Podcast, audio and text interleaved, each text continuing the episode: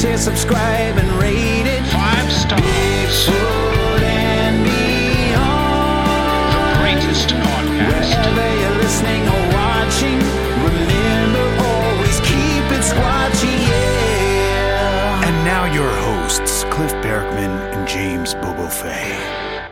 Hello, Cliff. Hello, Bobo. How are you doing today? Pretty dang good. How are you? I'm all right. I'm all right. Absolutely beautiful day here in the Pacific Northwest. Uh, the rain and snow and all those kind of conditions it seems to be over with. I've said that before this same year, so I'll keep my fingers crossed for now, though. I know. The weather made liars out of a lot of people this year. Well, you know, the weather's like Bigfoot. Very, very unpredictable, and it seems to have a mind of its own. Yeah. It's eighty-five down here. It's hot. eighty-five? I wouldn't want that. It's like sixty-five here. Absolutely perfect. Oh, that's what I like. Yeah, totally, totally. The mountain's out. And, you know, we had that crazy snowstorm like a week or two ago, and it shut down my Bigfoot spots again. Now we can't get into the spots that we've been working. Um, so hopefully this hot weather will melt off the snow. And, you know, because you know how I'm about snow, man. I don't want to drive through snow. And I had to dig my friends out of snow a couple months ago trying to get to the Bigfoot spot. Because, you know, you're like me, Bobs. If there's something, well, there's lots of things that might make people like you and me make stupid decisions, but Bigfoot is definitely at the top of the list. I'm, I'm the top of the list for me making dumb decisions. You take personal responsibility. See, I blame it on yeah. the, like snow. You just do it for yourself. Like, why did you go there? Why did you make that decision, Cliff? Well, I thought I could get through the snowbank and I had to get towed out. And they ask Bobo, like, Bobo, why did you make that decision? Like, I don't know. Thought it was cool. Bad life choices. Well, right, why ruin your streak now, Bubs? You're, you're killing it, man. Yeah. I'm stoked for today's show, though, because we got a, a legend in the Bigfoot world. He goes by the nom de plume Monongahela, and he's uh, the leading Sasquatch vocalization analyst. He's uh, Dave Ellis, who I go to, is my main guy. It's his mentor, so that tells you something. And he's been at it for a long time. He's got the background to analyze this stuff professionally, and his opinion is very highly regarded. So welcome to Monongahela. Oh, my God, Bobo, I'm blushing over here. That's another reason we do it on radio, man, so nobody could see us. Yeah, well, thank you very much. I'm really happy to be here. And uh, as he said, you know, Monongahela is a nom de plume. You can just call me Devin. That's my first name. Okay. Okay, I'll do that because honestly, I have a hard time pronouncing Monongahela just because I haven't seen it spelled enough, which is weird because I'm aware of your blog. I don't know if you still have the blog or not, but I, I know that you had it for a long time with all amazing research on it. So I've seen it written a bunch. Just that, you know what? I'm not from that side of the country, and it's just a strange word for me. Although my wife has it down. She goes, "Oh, really? That's a place. That's a national forest out there or something, isn't it?" Yeah, we've been there. Mm-hmm. Mm-hmm. Yeah, you guys did a uh, you did an episode there uh, at, at uh, Blackwater Falls. Uh, with Russ Jones. Oh, that's in, so it's in West Virginia then? Yes, it is. And that's Monongahela National Forest. Yeah, when you're when you're on the road as much as we were, it's kind of at some point you just get driven to a place, you know, and then you don't know where you are. You don't know how you got there or how you're getting home. You just assume that you're not your own responsibility for a while. But um, Blackwater Falls um, is a place where, where I'm ver- I'm familiar with because there are Sasquatch footprints from there. There's juvenile Sasquatch footprints from that place. Just like you would probably uh, identify various locations throughout the country based on vocalizations because that's your main focus. So, oh, Blackwater Falls, there's a Sasquatch print, a very well documented one from there. And so Monongahela, probably more people are familiar with Monongahela River, which flows out of Ohio, but it's big in uh, Pennsylvania. So a lot of Pennsylvania, Pennsylvania people know it. Monongahela more for the river. Right. I, I, I think it flows right through Pittsburgh and joins the Ohio River. That's why my wife knows it. That's where she's from, Pittsburgh. And she says, you should call it the Manon. And, that is, and I guess that's meaningful for people back in Pittsburgh. Yeah. In West Virginia, they actually pronounce it Monongahela. Monongahela. Oh. Yeah. Too many O-N's in there. For yeah, the, too many O-N's. The word goes on and on. Oh, Cliff! Thank you very much. I'm here all hour. All right, well, let's jump into this, Devin. Um, now, obviously, your main focus, or maybe not obviously, but your main focus is uh, Sasquatch vocalizations of a variety of sorts. Well, what makes you uniquely qualified for this kind of analysis? Well, that's a good question. And um, originally, I was not interested in Bigfoot at all, other than as a casual observer. Any you know kid growing up in the seventies and eighties uh, saw shows on television, And I always thought, yeah, wouldn't that be cool if it was real? But I'd never wasted a lot of time thinking about it.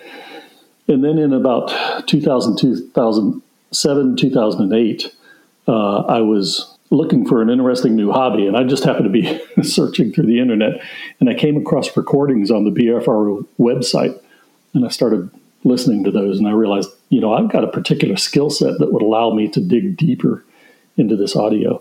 And that comes from my uh, my tenure in the Air Force as a, uh, a cryptologic linguist, uh, similar to Scott Nelson. I was in the same career field as Scott. Um, he did a thirty-year career uh, in that field. Uh, I did seven years as a cryptolinguist. That's still a long time. That's a lot of experience. Oh, thank you. And yeah, I um, I definitely spent thousands of hours with headphones uh, on my ears. That'd get you a P H D in college. Seven years. Yeah, yeah, it, it would have been. And since then, since getting interested in this type of study, you know, uh, I've spent many thousands more hours um, with the headphones on, really just focused on these types of recordings and vocalizations. So uh, in your uh, military job, well, I mean, obviously you have you probably classified clearance and all this sort of stuff. There's lots of things you can't tell us. But um, uh, Scott Nelson told me, well, I basically had ear goggles on, you know, ear earphones on, and I listened. And if there was any incoming signal, then it was my job to record it and maybe not translate it, although I could do that, but like break it down to this uh, phonetic Uh, language, I guess, and send it straight to the State Department where they dealt with it. So m- he was like a an incoming um, con- uh, conduit or something for unknown messages to see if there's any meaning in them. Is that something similar to what you did? Yeah, that's exactly what I was doing. Um, you know, we have different targets, uh, but I was doing the same thing for a different target than what he was looking at. And it was very much listen and write down what you hear, break it down, analyze it, and report it to the, the people who were very interested in knowing what was going on. Have you collaborated with Scott Nelson? I mean, like got together, and if you have, what have you guys discovered? Like, do you have any same thoughts on or hunches on things?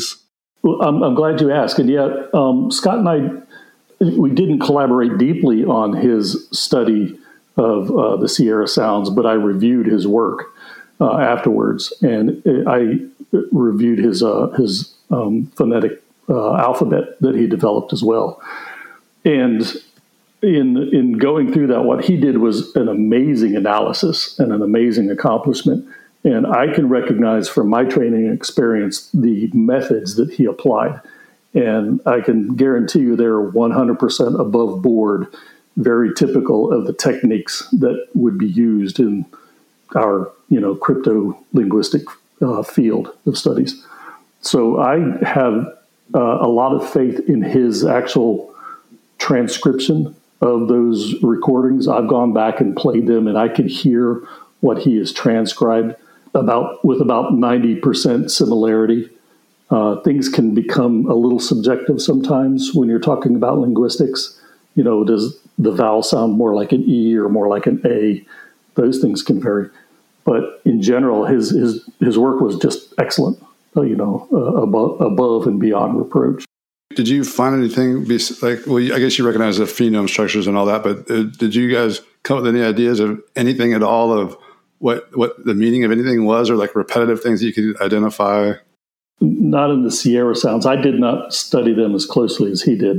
I mean, he really dove into it, and I kind of play the field a little more broadly. But I would concur with him that the patterns that you see there look to represent speech uh, more so than just unintelligible gibberish. It's probably actually pretty hard to to uh, produce unintelligible gibberish, isn't it? Uh, yeah, yeah. I, I mean, everything would be completely random, and he was picking out uh, repetitive patterns in there, which become, you know, symbols.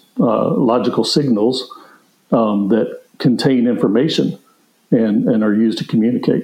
Words, basically, words. And in some form or another, proto-words maybe, but it's words nonetheless. They have meaning between the, the speaker and the listener. And we may not understand that meaning, but the, the two parties in that communication do understand it. Do you think a new A I intelligence, will, will that make a difference, or do you just have to have a starting point for that A I to even have a chance to work on it? That's an interesting question. Um, I, I think it would have, I would say yes to both questions. It would have an impact with the right kind of algorithm. And yes, you would need some kind of a starting point, a fundamental lexicon. Now, you can begin by trying to infer meaning, and maybe you'd get it right. Scott pointed out that in a couple of lines that he transcribed there, he thought that he heard pidgin English. Now, I'm not going to say I would go that far, but if he was correct and he actually heard phrases like the word food, that would begin to be a, a proto-element of a, a lexicon that could be used. And if you have a, an A I-type algorithm that can study this sort of uh, these audio signals and begin to build out the lexicon, you might be able to to make some pretty rapid discoveries. Now, you think that there's a, um, uh, like with pidgin English, him hearing pidgin English, I'm assuming he's had a fair bit of a experience with pidgin English. Um, and, and a lot of sounds sound the same, you know, a lot of words. Um, maybe a word in one language might resemble some other words in a different language and whatnot. Um, how much of an element of uh, like oral pareidolia do you think could come into play if one wasn't careful? A, a lot, frankly. And if you're not trained in audio analysis and you're, you're just a, a layman who's listening to audio, that is your first go-to. Your mind will try to associate the sound you've just heard with something that you know. And so that audio pareidolia infects just about everybody's interpretation of what they've heard. And so it, it's something that we uh, as practitioners have to work on very hard to avoid. And, you know, don't inject Uh, English into what you're hearing or any other language you might know. Uh, don't anthropomorphize what you're listening to. You know, a moan howl might sound plaintive and sad to you. That doesn't mean it's a big, sad Bigfoot out there in the wilderness. It could have a completely different meaning.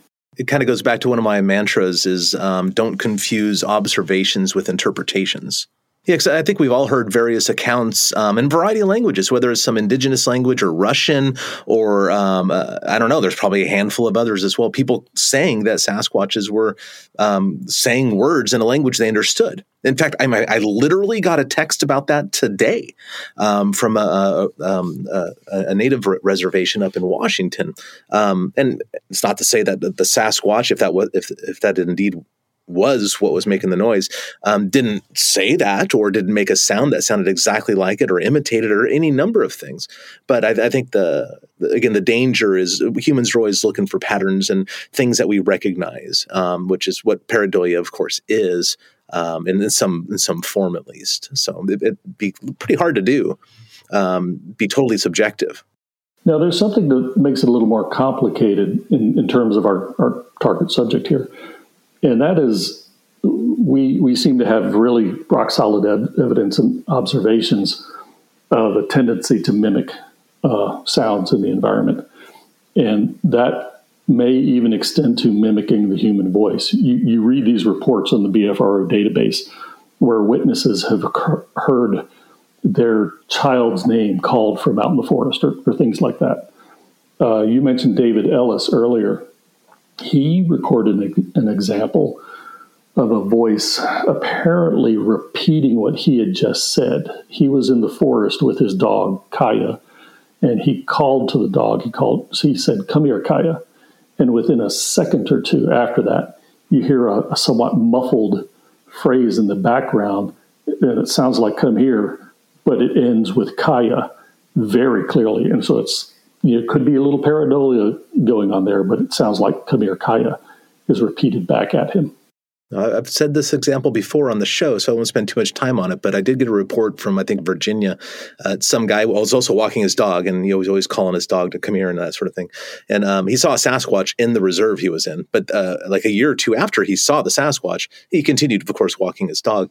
Um, at one, one day he was in there, and he heard his own voice calling for his own dog, which must have been horrifying, of course. But um, I, I, again, that's just a little tidbit, little suggestion, a little bit more evidence um, that there they are imitating noises. And it's one of our favorite topics as of, at least one of my favorite topics as of late, um, the other sounds that uh, they do imitate. I always bring up car doors slamming, because there's a lot of researchers that have heard car doors slamming where there are no car doors. Well, I, I firmly believe that. Um, and I have a couple of experiences uh, of my own to share, or, or observations. One, uh, Stan Courtney, he sent me a clip years ago where he had made a vocalization like a howl or something uh, while he was out squatching. And within seconds, uh, a, a, an identical howl in the same tone and, and timbre as his voice came back at him from a ridgetop nearby. And uh, he, I, I still have the audio clip. It's it's really an amazing listen. Then several years after that, I was in Pennsylvania uh, at a place called Colonel Deming Park uh, with some other B F R O members, and we were just out squatching there. And I made a, a loud whoop, and I make a terrible whoop. It's it's raggedy. It sounds horrible. More like a whoops. Yeah, exactly. More like a whoops. Uh, but, you know, I'm not afraid to do it. And I got out there and I threw one out, and we stood and listened very quietly for thirty seconds. And we were about a quarter mile in from, um, from the trailhead where we had left some of our party behind. And I heard a whoop come back, and it sounded just like my voice. It was identical. In fact, I recorded it. And um, we decided to split. It's like, okay, the guys at the trailhead whooped at us, and, you know, and we went back. And we got to talk to them, and they said, no, we never heard you make a whoop, and we haven't made any whoops. So something in the forest had whooped back at me and used my voice and imitated my own whoop as, as it did it. Stay tuned for more Bigfoot and Beyond with Cliff and Bobo. We'll be right back after these messages.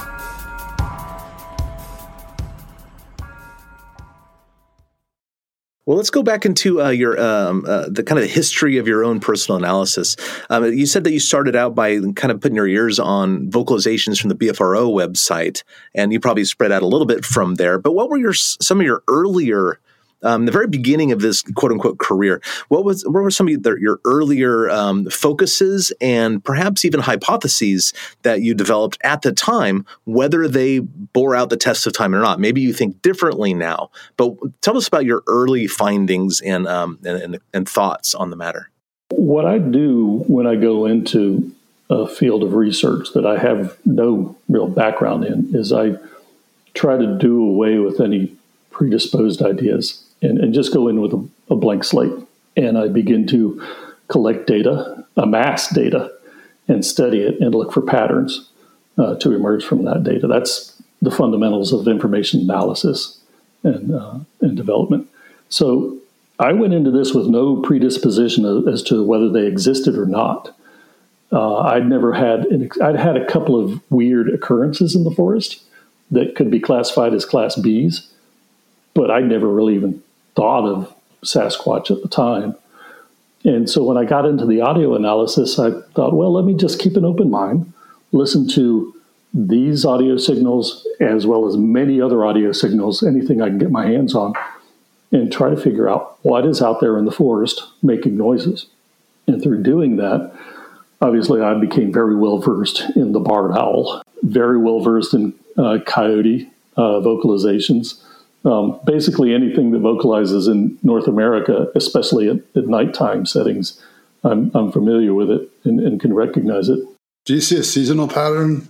Not a seasonal pattern, but I do see period periodicity patterns, uh, such as when I set up a, a recording project, a, a long-term recording project in an area, I've seen patterns of vocalizations occurring over one, two, three days, and then disappearing for two to three weeks, and then coming back for one, two, three days, and then disappearing for two to three weeks. It's almost as if, and, and these are the same vocalizers, it's almost as if they're moving in a circuit through the area, and they're only around my microphones for a two or three day period at the most, and then they're gone. That happens over and over again. I kind of diverged you from Cliff's question about your early stuff. Yeah, and, and you know, a lot of I don't know, I don't know how long our, our listeners' attention span is either, Bobes. You're doing fine. You represent the public. No, but but, but uh, um, Devin, you were you were saying that like you try to get rid of all uh, of your assumptions beforehand and dive into the data and look for patterns. Um, did you find any patterns in the early days that either you're still standing firm on, go, yeah, that was right, or or I always find it more interesting in some ways to find out what you think you had wrong. Do you ha- are there any examples like that? Yeah, so here's an example of something that was wrong. Uh, and I, I had to get together with Matt on this one to get it off the record. For the longest time, the B F R O was hosting a recording, I believe, is out of Washington State, like Gray's Harbor or somewhere like that. And it was a series of these ascending shrieks. Oh, Chehala screams? Yes, yes. And everybody was dubbing it, oh, that's a Bigfoot. And, uh, and I listened to that, and those screams were unique and inconsistent with the other things that I was studying that had a higher probability of being Bigfoot. And after a number of years, we were able to capture, or somebody else was able to capture those screams in, in association with coyote vocalization. That was Tom Steinberg. Yeah, and then Tom was able to actually observe a coyote making the vocalization. And so then we could rule that one out safely as, no, that was erroneous. It's it's just a coyote. Some people say, oh, that was a failure, but they don't understand what science is all about. That's actually a victory. Exactly. You've ruled something out as, no, don't waste your time look, listening to this. We know uh, emphatically now that this is a coyote vocalization. Yeah, because it's okay. It, it's okay to be wrong about something, but it's not okay to continue being wrong about that thing when faced with evidence to the contrary. You know, the rock solid evidence that is absolutely a coyote. And if you're still saying, no, no, it's a Bigfoot because I want it to be, it's like, oh, man, what, what are you doing? That's not science. That's wishful thinking. So building from that, you know, and, and, and really it is all about amassing data and then wading through it, looking for patterns, repeatable patterns that you can use to rule something in as a good possibility and rule something out. Now, from the beginning, you have to start with a fundamental seed of, okay, what do we want to believe, or what do we believe is the highest probability of being a Sasquatch vocalization? And so at the beginning of my analysis, I started with two seed recordings. The first was the Sierra Sounds recordings. I had to assume that these are, okay, these are authentic, not hoaxed. This is real. And the second was uh, Matt's um, Ohio Howl recording. Those are the two seeds of the lexicon and the basis of uh, my years of analysis. Building off of those two seeds, I was able to recognize patterns coming in over the months and years from other recordings that mapped back to those two seed recordings or mapped onto other recordings that had connections. And so through that analysis, you begin to build this lexicon of connectivity. You'll see signals in those seed recordings reappearing and introducing a new sound or signal. And then you'll see that new sound or signal reappearing in other recordings that come in. So, um, so in the beginning days when you're when you're going through this stuff, um, and you found some things that you still agree with and still and, and then perhaps don't agree with anymore. Um, how long ago was that? How long have you been digging into the Bigfoot thing now? Oh, I've been uh, pretty much nonstop since two thousand eight. It's a long time. And now I've slowed down a bit over the last few years because, well, in the first four to five years, I was listening to everything, and I was digging very deep in, into audio signals that are so faint that most people simply can't hear them. But with my training, I know how to, you know, really get down close to the sound floor, listen through the static, and pick out these signals, uh, especially using a spectrogram, which helps you visualize and recognize these signals. But after four to five years of that, I became rather jaded in terms of, okay, I recognize what's going to be at the noise floor level, and I'm just not going to waste my time listening to such faint signals. Uh, I, I raise the bar, and if it's not a reasonably audible signal, uh, I, I don't spend a lot of time looking at it other than to recognize that. You you basically uh, are you're separating the wheat from the chaff in the same sort of way that, like, a lot of us have to say, that's a blob squatch. Whether or not it has a Bigfoot in it or not, I don't know. Maybe it does, but that is a blob squatch. So you have like audio blob squatches essentially. Exactly, and and, and and I got to that point because I'd spent okay, I've stared at enough blobs of audio, and I can differentiate. Yeah, this is this is probably a, a, a potentially good signal, but it's just so fake that it's really not waste, worth wasting time over. There's much better audio to study out there. And if I played this audio for anybody else, they wouldn't hear a thing. So why waste their time and mine? You know what? Speaking of audio, um, you sent us some clips that you thought were pretty significant, and I listened to those. I'm sure Cliff listened to them, and those are awesome. I mean, they're just some of those, like, no one could deny. I mean, you could take a big skeptic. There's no way they could explain it uh, besides, you know, some kind of, you know, deep hoax. It's it's if you attribute it to an animal in North America, it's inexplicable if you don't go with the Sasquatch. Agreed. And the reason why I chose those clips is because, well, there, there are several. One, they they show connectivity between each other. Um, they're examples of what I was talking about earlier, beginning with the, the prototype seed signals and building a lexicon from them, from those seeds. Um, they're also higher quality audio recordings. And that's one of the biggest problems with audio is most people get really terrible recordings. These are almost what I would call consumer grade, which means I could put them into a YouTube video and people would be able to hear them and agree or disagree with what they were hearing. Well, let's listen to a couple of them. And these really good recordings we're going to listen to right now, were they done like with professional recording equipment, or is this like with a little cheap ninety dollar handheld or a cell phone, do you know? Uh, it's a variety. Some of them uh, are definitely cell phone clips. Others were done with uh, consumer grade, not or maybe even prosumer grade audio recorders, but not super high-end studio-type equipment, nothing like that. I'd say the most expensive recorder here might have been a couple of hundred dollars at the most. Which is one of the great things about um, trying to get audio is because you can do it relatively cheaply. Um, you know, thermal imagers are very expensive. Night vision is very expensive. Even vid- like good high-quality video cameras are very expensive. But you can spend a hundred bucks or a hundred fifty bucks and get a, a totally suitable, totally fine audio recorder. And you don't have to actually be so close to the Bigfoot. You have a better chance of getting it because you're casting, uh, as Moneymaker says, casting a net with, of ears. I would encourage everybody to, it's, it's fun. I would encourage everybody to go get a one hundred dollars, one hundred twenty dollars audio recorder. And every time you're in the woods, have that thing running because you just never know when it's going to happen. Yeah. And, and another pro tip, return your recorder on before you step out of your car. Yeah, always. Yep. So many times I've stepped out and and immediately had a wood knock as I get out of my car. Yep. In fact, this first clip I'll play for you is a perfect example of that. This is...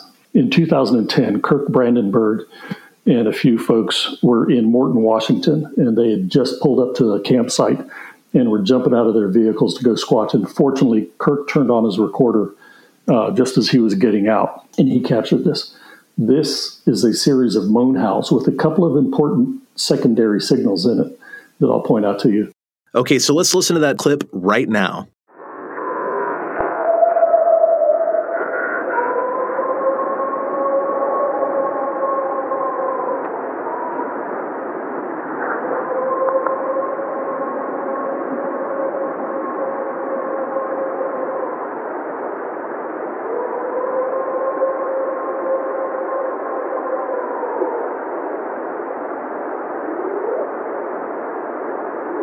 So let me explain that clip a little bit. There at the beginning, there's an initial vocal before the howl, and it got stepped on by people speaking. Kirk and his group are speaking. Um, I was able to clean out a lot of their speech to bring that vocal out, and you hear that digitization in the recording. Uh, it's an artifact of the cleaning. What's unique about uh, this, the triple moan howl clip, is one, there's three of them, and that's a recurring pattern. If you go back and take a look at the Ohio howls, there's three moan howls. And in many other instances of moan howls recorded since then, we have three moan howls. So the, the moan howl triplet is a readily recognizable and recurring pattern in these moan howl recordings. Now, that's not to say you can't have a single, and once in a while you'll have a double. But more often than not, you'll get three moan howls. And and then following it, uh, more than likely, there will be a subtle whoop or two or three in response to the moan house. From different individuals, correct? Yes. Um, so the moan howler is, you know, let's suppose it's a leader. and it's reaching out uh, to the clan around it. And what we're hearing are whoop responses to that original moan howl vocalization. So this pattern occurs over and over consistently. Sometimes there are wood knocks integrated into the moan howls, or there are response wood knocks after the moan howls uh, integrated with the whoops or what have you. But in almost all cases, and this is a good authenticator of potential Sasquatch vocalizations, is you'll have the main actor, and then in the background, you'll have these secondary actors responding. And it's, to me, in my analysis, it's those secondary actors and those responses that are even more important to authenticating the vocalization than the main vocalization itself. That is to say, if I don't hear secondary responders, I have a tough time validating or authenticating this as potentially a Sasquatch vocalization. It could easily be a human out there that knows to make three moan howls in a row. Were there responders in the Ohio howl? Uh, yes, a very subtle one. There was. Do you know what part, like which seconds? I, I don't have it up in front of me, but if you listen to the three howls in the Ohio howl, I believe it's between the first and the second howl, there's a low moan, like a oh kind of moan. That, I believe, is a responder responding to the first howl. Interesting. And this is uh, one of those examples that I love so much that uh, you're studying one thing, um, in this case, vocalizations. I do the same thing with footprints all the time. And but by studying one aspect of the Bigfoot thing, Bigfoot phenomenon, you learn a little bit about the behaviors of the animals themselves. Because I've said it before, if Bigfoots are real is no longer an interesting question for me. It's how they're real, like how they go about their business and do their thing. And by learning about their social structure, like one, one uh, vocalizer with some responders, that tells us something. That tells us something about the way they live. And that's what I think is the coolest part about studying these animals. Exactly. There's a lot you could potentially learn through the study of their communications uh, about how they live and move uh, in groups and stay in touch with each other in densely forested environments where they may not be able to, to see each other uh, as they're moving. What what clip would you like to play for us next? Because th- this is great. It's like Christmas or something. You know? Sure, sure. So you guys will notice that I, I I put a number in front of each of the clips so that we could play them in order. That was zero one. Now, what we can do is we can take a look at zero two, and I'll point out some similarities between uh, track one and track two. Before we go on, let me just read some a uh, couple of notes that I wanted to point out about track one. So there's the three sequential mo- moan howls, just like the uh, the Ohio howl. Uh, there's an integrated wood knock after the first howl. If you play it back, you'll hear that wood knock. Notice in the howls that there's a sustained flat pitch. That's a characteristic characteristic we like to see in uh, these type of uh, candidate vocals. And then towards the end, we get the two response vocals, those whoops at the end. Uh, and those responses are, are very important authenticators. Now, key points here is that if these are authentic, these types of signals should be reoccurring in other recordings that we study that come into us over the years. And I can tell you these patterns do reoccur Uh, fairly frequently for us. We have many examples of them. So those are the key points about that first recording. Now, the second recording uh, I'll play for you uh, is from Isabella County, Michigan. And there's a, uh, a lengthy B F R O report, number three two nine eight one, uh, that was put together by Jim Sherman, a B F R O investigator uh, up in, in Michigan. Great guy. He worked with a witness in Isabella County uh, back in two thousand eleven, two thousand twelve timeframe, and this clip comes from two thousand twelve. And uh, I'll just let you go ahead and play it, and then we'll talk about what we're hearing there. Yeah, we filmed an episode there. We didn't identify it because the people that wanted to remain anonymous with that, where these recordings were had, we were actually there. Yeah, I know they've since moved away from that location. They no longer live there. And I don't think Jim gets back up there to research that area much anymore. All right, well, let's take a listen to this next clip from Michigan here.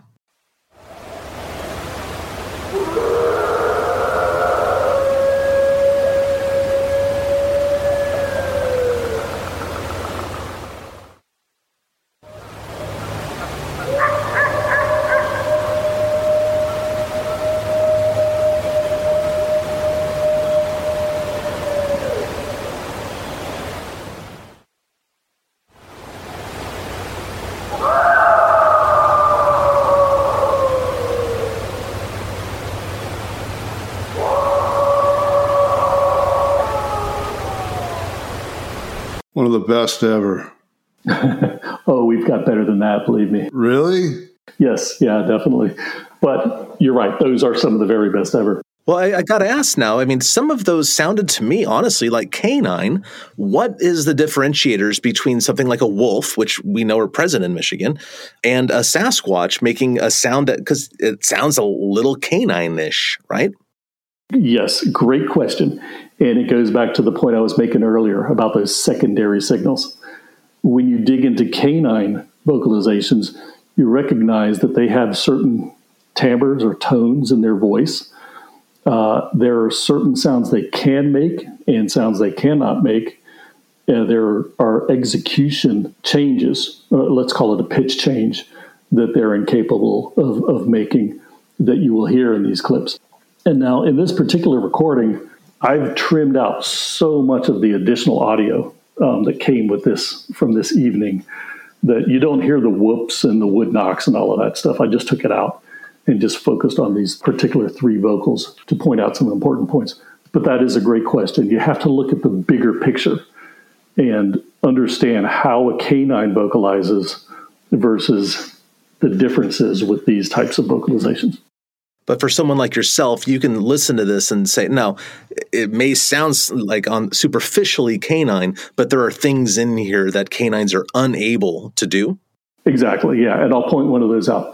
Um, before we proceed, I will say that in this second howl, there is a dog barking over it, but that's that's clearly a dog. So in the first the first howl there, what you hear is it so- starts out sounding like a roar, you know, this loud roaring voice. That that's a broadband vocalization. It's vocalizing across a wide range of frequencies. It's very visible in the spectrogram. But it's vocalizing across a wide range of frequencies, and then a few seconds into its vocalization, it tightens the pitch on its call, and it narrows down to a very narrow bandwidth vocalization, which is the long, flat howl that you hear uh, executing. That's not typical of canines. First of all, the broadband roar is very unusual for a canine. You might hear that in a lion. And then, but then the transition from that broadband to narrowband howl, uh, I don't have any examples of that occurring in canines. And, and I don't know how many canine vocals I've, I've listened to over the years. So that's a very unique characteristic. And that characteristic appears again and again in other recordings. Uh, the second thing I'd point out about this is the long, flat pitch.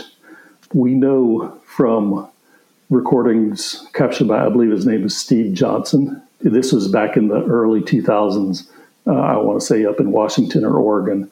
The fellow was out there with a cassette recorder, and he and his friends were able to capture some incredibly long flat howls. And that flat pitch is a pretty important indicator, and we see that time and again in these types of howls. You'll also notice the way these howls execute. It's an oo phoneme, so it's like oo through most of the, the howl. But as you'll see in, in the next couple of clips, that phoneme can change to an ah, and that change is another important uh, indicator.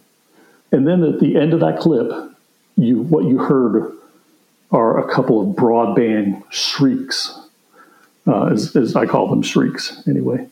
These are unusual to hear anywhere out in the forest.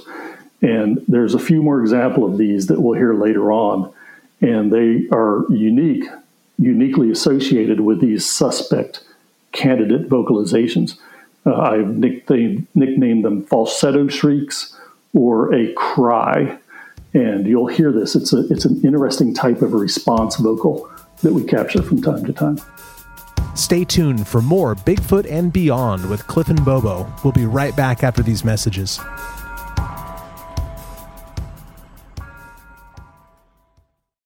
Let's take a listen to uh, the third vocalization you have. It looks like it's from Minnesota. Is that correct? Right. Now, um, this is just a tiny fraction of what is originally a twenty-three minute long recording. Play the whole thing. It'll be our free bird. Yeah, Dark Star. Yeah. It'll blow your mind when you hear it, the full clip. So this comes from Saint Louis County, Minnesota, again in two thousand twelve. Uh, two thousand twelve was a great year for audio. Captured by Mike Palachek. Now, Mike left a dead drop recorder in the field going overnight, and it's early spring or maybe March or April, and the snow is melting. So there's, you know, little drops of water coming off of trees, and, and you, you can hear some of that from time to time. What he captured is, after my analysis, my interpretation is a group of four potential Sasquatch approaching the region, the area of his recorder, two of them moving very close to the recorder, probably within one or two hundred yards of the recorder, and howling very loudly before they move off into the distance. And it takes them about twenty-three minutes to first be heard and to the point where they're last heard as they move away. There are also two other Sasquatch in the distance, maybe a quarter mile away, I don't know, uh, who are responding, and they are calling back and forth to each other as they move uh, through the night. This was recorded around four a.m., four to five a.m. All right, well, let's take a listen to it then.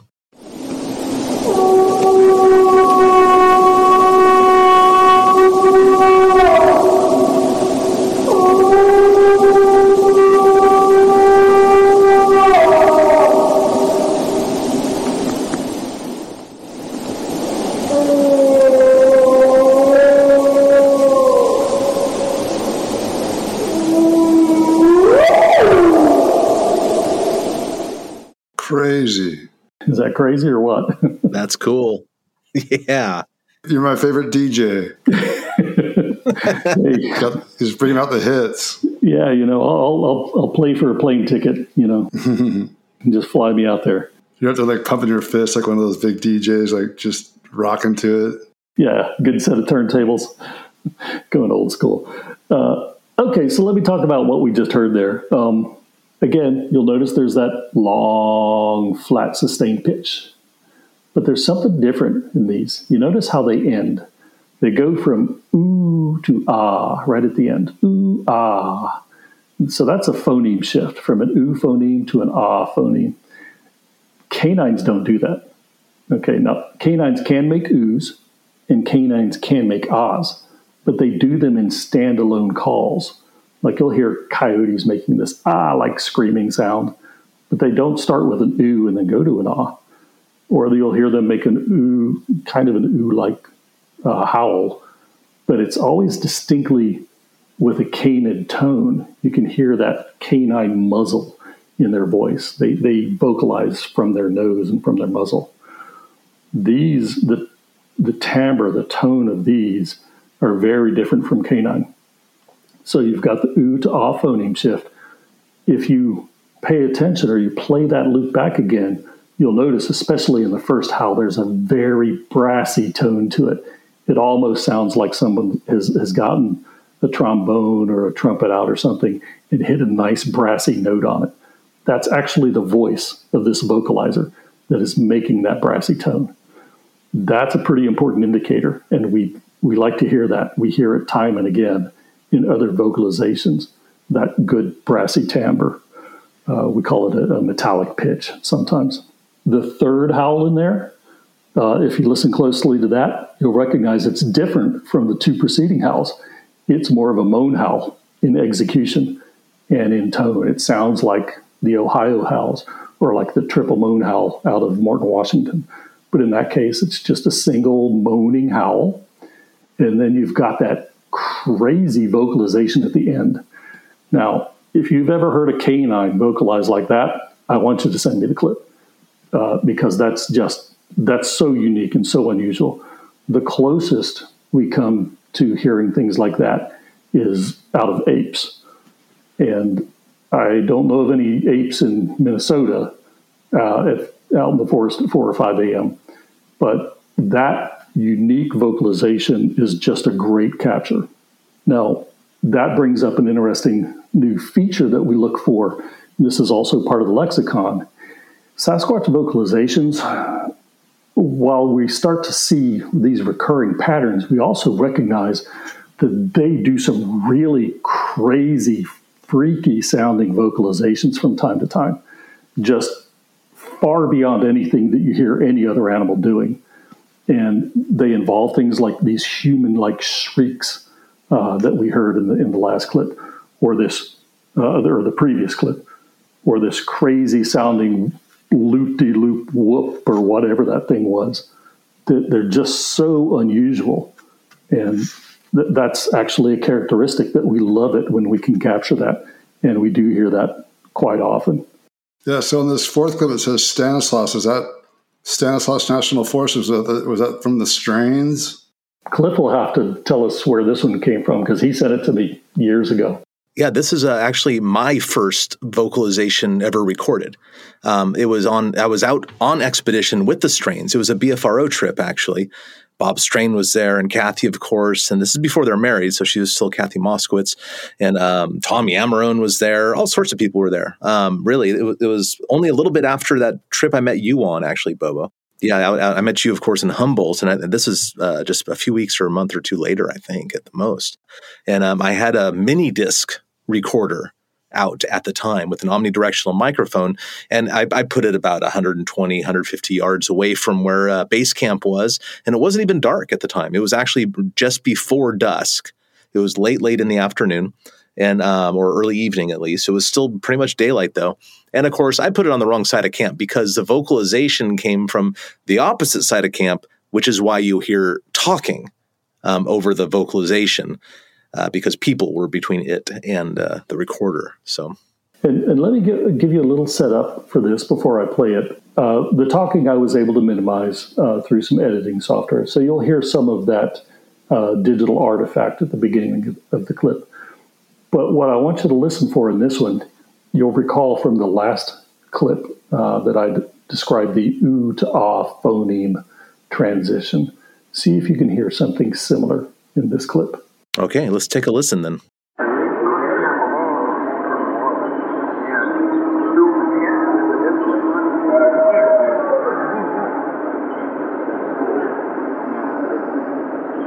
Yeah, basically sounds like a dude yelling, kind of, you know? Yeah, yeah. But what's important are its similarity to similarity to these other clips. You've got that flat, long howl with an oo phoneme that transitions in a pitch break to an ah phoneme at the end. So that oo ah combination is becoming very important. In fact, it's it's become a, a, a very significant indicator and authenticator. Also in this clip, if you play it back and you listen closely, there are two secondary signals that help to authenticate this. Right in the middle of the ooh part of the howl, there's a whoop in the background. It's subtle. But if you use a spectrogram, you can see the whoop as you're playing the audio. And then after the howl ends, after the ah portion of the howl ends, two seconds later, there's a deep percussion, which has a strong possibility of being a wood knock. It's deep in the stereo field. It's not part of your camping group. It's not close to the microphone. It's off in the distance in the stereo field. So that has a good chance of being a wood knock. I had no idea those things were in there, and I've been sitting on this vocalization since I got it. Well, this is a good example of where you need some skill with audio analysis software and uh, to clean up audio and bring out these subtle vocalizations that are being stepped on, you know, by conversation and, and things like that.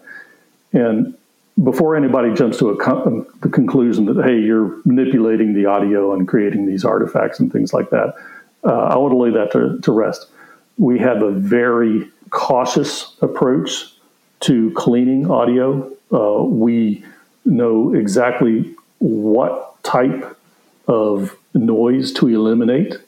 Uh, we have a very prescribed methodology for eliminating that noise. We use that methodology consistently from clip to clip. And we do when we do something such as minimizing voices, uh, we're very clear about it and upfront. So if anything emerges after the cleaning of the audio, we point it out, just as we have here. The whoop and the wood knock are in there. Uh, in the original audio, they're just very hard to hear if you don't clean some of the noise out of the way first. All right, well, let's go on to uh, the fifth recording that you have for us. So this recording, these are called the Bruno Howls. They came out in two thousand thirteen uh, from the town of Bruno, West Virginia. you'll hear a howl in progress at the beginning of this, but as this plays out, you should hear characteristics of the howl that we've already heard in other howls. And again, this is an example of relating these signals from one recording location to another recording location, separated by thousands of miles and by years of time.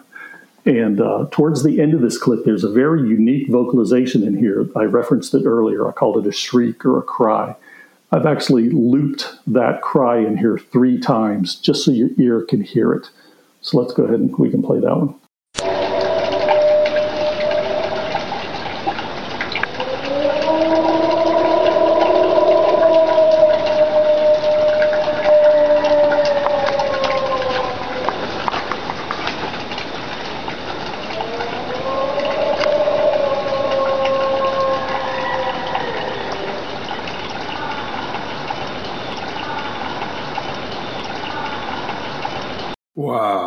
It was obviously raining too, right?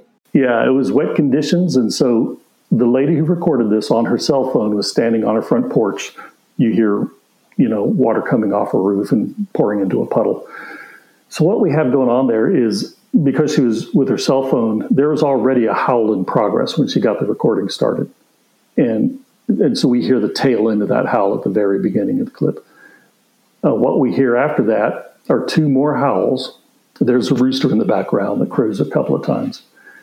And then at the very end, I've looped that descending cry vocal. It's like, ah, that vocal is, it's that falsetto shriek that I mentioned earlier, or uh, the cry vocal. That's a responder. That's a second vocalizer responding to whatever is making these long, I hate to use the word mournful, but these long, mournful sounding howls. It sounds like a crow, almost like sound when it responds to me. Yeah, yeah. If you hear just one example, I could understand that, definitely. I don't, I don't think it's a crow. I'm just saying that I've heard that sound where it sounds like a crow.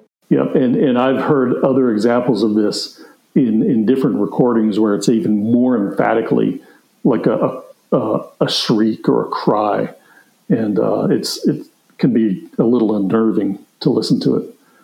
Um, now, uh, about these howls, what I'll point out, the similarities you should see in these are, again, this howl starts with a broadband howl, you know, that roar in the beginning, narrows down to that tight, narrow band ooh phoneme howl, and it does that twice. Both howls uh, have that pattern of execution. So we've already heard it up above. We're hearing it again in Bruno, West Virginia in two thousand thirteen. So recurring pattern. Um, and then we get the shriek, uh, the falsetto shriek or the cry at the end, which is a responder. And again, it's the secondary vocals that are very important to showing us that this is a form of communication. There's a, a transmitter or a receiver, and then the receiver is responding to the original transmitter. It kind of does away with this whole idea that Sasquatches are largely individual, solitary animals. And yeah, well, if you uh, study communications theory, the whole purpose of communications is to transmit information. If you're a loner in the woods, you don't need to communicate. You keep your mouth shut. Did I, are they out there talking to themselves? I doubt it. No, it, that would be dangerous. I mean, think about the way they live. They're they're cryptic. They want to stay unseen. Why bring attention to yourself by vocalizing needlessly? So I guess the final one we got is the Kentucky sounds. Uh, I wanted to end with this one because it kind of ties together a lot of what we've seen in all of these other clips. This is much more complex. Uh, it has a, some of the unique weirdness that we've come to expect from uh, potential Sasquatch vocalizations. You'll hear the flat pitches. You're going to hear pitch breaks in here, Uh, which are strongly correlated with potential Sasquatch vocals. Um, there are whoops in here, but they're different kind of whoops. They're like a newer type of whoop. Uh, there are falsetto shrieks at the very end, uh, which are very unusual. And you may be able to, in the first long howl, there are three integrated wood knocks. So the howler is possibly making these three wood knocks at the same time, or it could be somebody else making the wood knocks at the same time as the first howl. But let's go ahead and play this, and you should be able to recognize things in this one recording that we've heard in many of the preceding recordings, and then pick up a few new uh, signals. And, and keep your ears open for the whistles.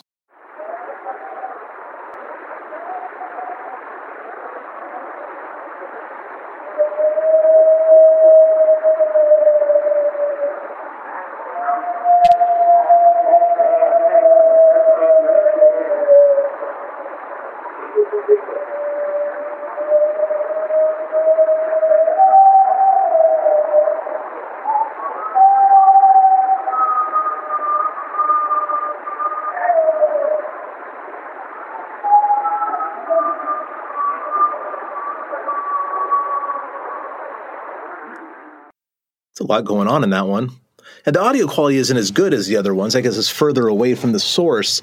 Um, was there a lot of background noise in that one as well? Yeah, this was a really challenging recording to work with. Um, this was a, a paranormal group, and, and this comes from the year two thousand ten uh, in Kentucky. This paranormal group went out into the forest where there's an old abandoned house, and they were there trying to pick up ghost signals or paranormal activity of that sort. And they took the recording into the house, left it in the kitchen, I guess on a counter in the kitchen.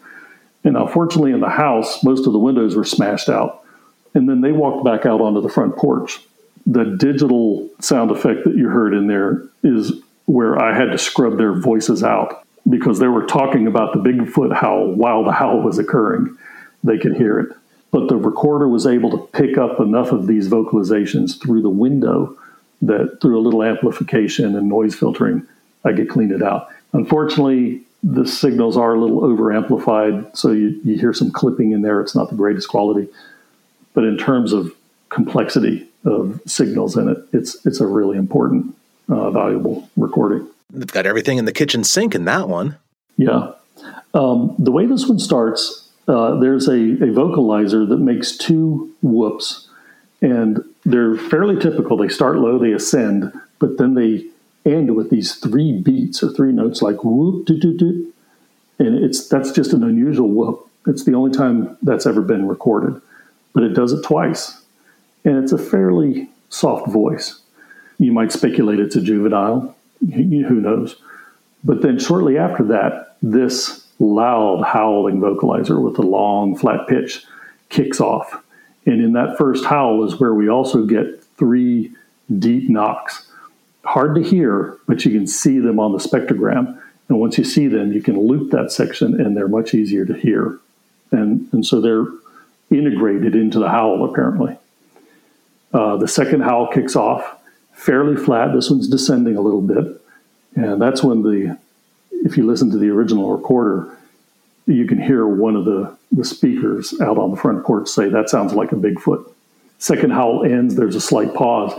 And then something else responds with three whoots. It goes whoot, whoot, whoot. It's a, a deep sound, but they're in there. And just before the third howl begins, you'll hear these three whoots. So the third howl kicks off, long, flat pitch. But towards the end, it gives us a pitch break. Pitch breaks are really hard for canines to do. Canines can slide their voice up and down in pitch, but a clean pitch break, it's even difficult for many humans to do. To go from one pitch to a higher or lower pitch without any break uh, of air or, or time in between those two pitches is really challenging. So it takes a trained voice to do something like that. How, how often do you get that circular breathing, you know, like those Tibetan monk style where they inhale and exhale and make vocalizations on both of them? We, we don't really get that. Uh, I, I don't have any examples that we've kept. Yeah, there's been a theory of something like that. Uh, going on, but while I've studied, you know, Mongolian chant and things like that, just to learn how to recognize it, that's a that's biphonic vocalization. I don't have any solid examples of it, and and, and I'll be honest, I've got audio submitted from at least two hundred fifty people over the last fourteen years. What's the longest um, howl that you've personally heard a recording of, or in, or in you know in real life if you've heard it? Because I've heard I've heard these stories of ten to twenty second or more howls. Among the the recordings, I wish I could remember his first name, Johnson. I want to say Steve Johnson. He has a clip in there, and he only got part of the howl, I believe. But the longest howl in his recording was about fourteen seconds. Which is an awfully long time.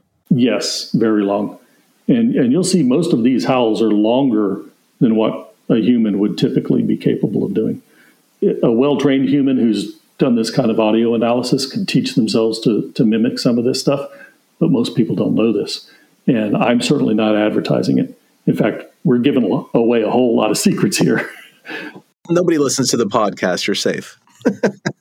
Yeah, I mean, there's always the potential that people are going to study vocalizations like this and do their best to go out there and try to hoax and make a fool out of those Bigfoot researchers.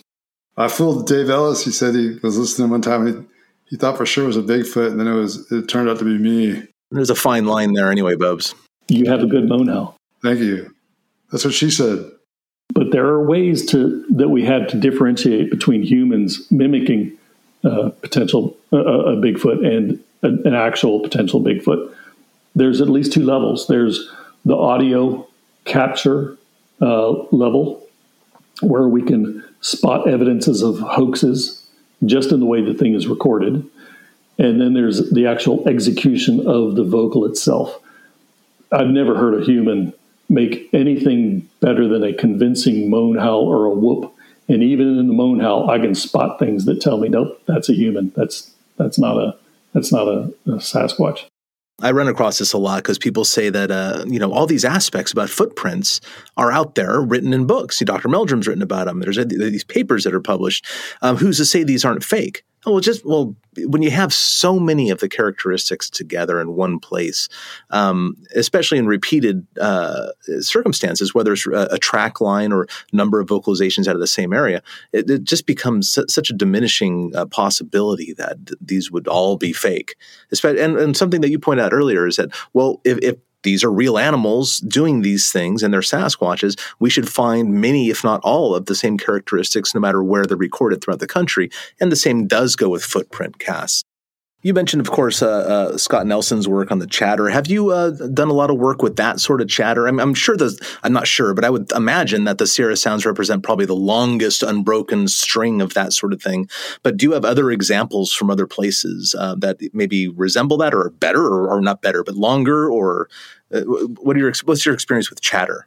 Another great question. I'm glad you asked that one. Um, so that the Sierra Sounds are probably the best and longest example of audio that could potentially be interpreted as speech and transcribed that way. There are other examples that have come in over the years, um, but they're all of them are shorter. Uh, all of almost all of them are not of such good quality. Uh, definitely not of similar duration. The real challenge with getting chatter is it's not a loud long distance vocalization like these howls and knocks and moans and whoops. It's an up close personal type of vocalization, and you have to have your microphone close enough to be able to capture that. That's exceedingly rare to get those types of captures. I think over the years, I've probably had a half dozen clips that were close enough to pick up something like uh, potential chatter. Um, one of them came from, again, Washington State. I forget the fellow's name at the moment, but he was sleeping in a shed and had his recorder going, and he captured what sounded like two females speaking a, a guttural foreign language uh, right outside of his shed. And and that's probably one of the best examples I've heard since uh, the Sierra Sounds. But, yeah, speech-like vocals are very hard to find, just because they're, you, you got to be close to capture that kind of stuff. Are you completely convinced? This is going to put you on the spot now. Are you completely convinced Sasquatches are real at this point, um, based on the vocalization studies that you've done? Yes, it, it was the vocalizations uh, more than any other evidence you could show me. You know, photographs, videos, just not convincing enough because I don't have the skill set to break them down and analyze them. But I can, for myself, analyze this audio. And I can go out into the field alone and experience the same vocalizations. I can induce these vocalization responses from the forest. I, I was doing this in two thousand ten. As I got into this, I I realized, okay, I have to prove to myself whether these things are really out there or not. So I went to the most remote part of West Virginia in Monongahela Forest that I could find. Uh, had been there many times since I was a kid. And I camped solo. Nobody knew I was there. Nobody within miles of my location. And I walked around and I made wood knocks. No vocals, just wood knocks as the sun was going down. And about ninety minutes later, my recorder picked up five wood knocks responding or just coming out of the forest.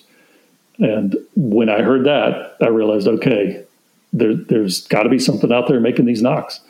And I continued doing that solo uh, camping trips on my own for about a year, year and a half.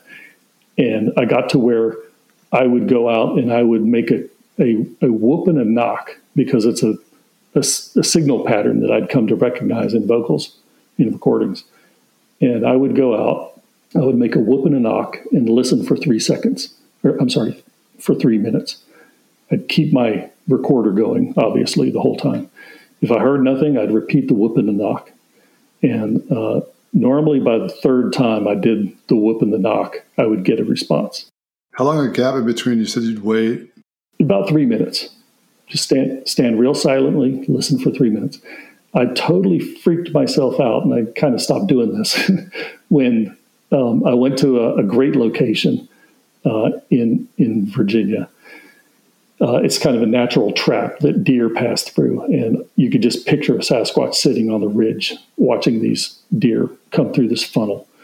And I walked into the funnel as the sun was going down, and by the time I, I made my first whoop knock, waited three minutes, made my second whoop knock, waited three minutes, and I made my third whoop knock, and immediately something just yelled, chattered back at me out of the woods. Almost like shut the hell up, but it was it was not a human voice at all. It was just something yelling at me in the distance, and it it made a wood knock as well, and it just scared the crap out of me.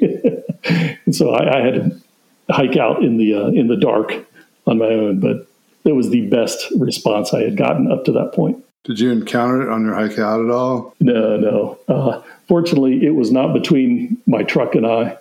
It was deeper into the forest than I had already hiked. And so I was able to hike away from it. Yeah, you don't go knocking unless uh, you think the door might open. So careful what you do. Yeah, yeah. Well, that was when I was still trying to prove to myself that there was something out there. And, and that was the night that did it for me. It's like, okay, I not only heard the knock, I heard the voice as well. And uh, I, I just trudge on with the research. I make amazing, interesting discoveries along the way, and share it with the folks who are doing similar good work, Stan and, and Dave Ellis and, you know, several others out there. And, uh, and, and I enjoy it. You know, it's, it's a, a great pastime, and I love sharing it with people who are similarly interested in the subject. That's great, because we're going to have you on the next ten episodes straight. Yeah, I hope you're not busy for the next six or seven months. Well, it's been a great conversation, guys. Yeah. This has been yet another in the seemingly endless line of really good podcasts we've been doing lately with fantastic guests. Um, Devin, thank you so much for coming on and, and telling us what you have uh, discovered for yourself by doing uh, studies in your area of expertise on Sasquatch vocalizations. I found it very enlightening. I really appreciate it. Thank you, Cliff. I've really enjoyed the conversation, and uh, I just encourage others who, if you feel like you have any interest in this subject, any angle that could help you understand this mystery that we're all pursuing and trying to learn about, get engaged. Uh, don't worry about what others have to say. Use your talents, go out there and, and prove it to yourself. Well, thanks so much, Devin. And I hope everyone out there listening learned as much as we did. This is very enlightening. And you got an open door invite to come back anytime you got something ready for us. Well, thank you guys. I really enjoyed myself. I look forward to coming back. You take it easy, man. Thanks. That was fantastic, Bobo. And by the way, if, if people who are listening, Devin has a website. He has a blog that you can listen to a lot of these vocalizations on and read about his analysis of various uh, Sasquatch vocalizations. It is uh, Sasquatch Bioacoustic dot blogspot dot com. And if you can't, under, if you can't that's too crazy of a, of a title or whatever, just look in the show notes. There is a link in the show notes. You can go straight to the website and check out what Devin's been up to. Yeah, it's a great website. His blog's awesome. Check it out. And he'll be back, so keep tuning in to Bigfoot and Beyond with Cliff and Bobo. Thanks so much for listening, and until next week, keep it squatchy.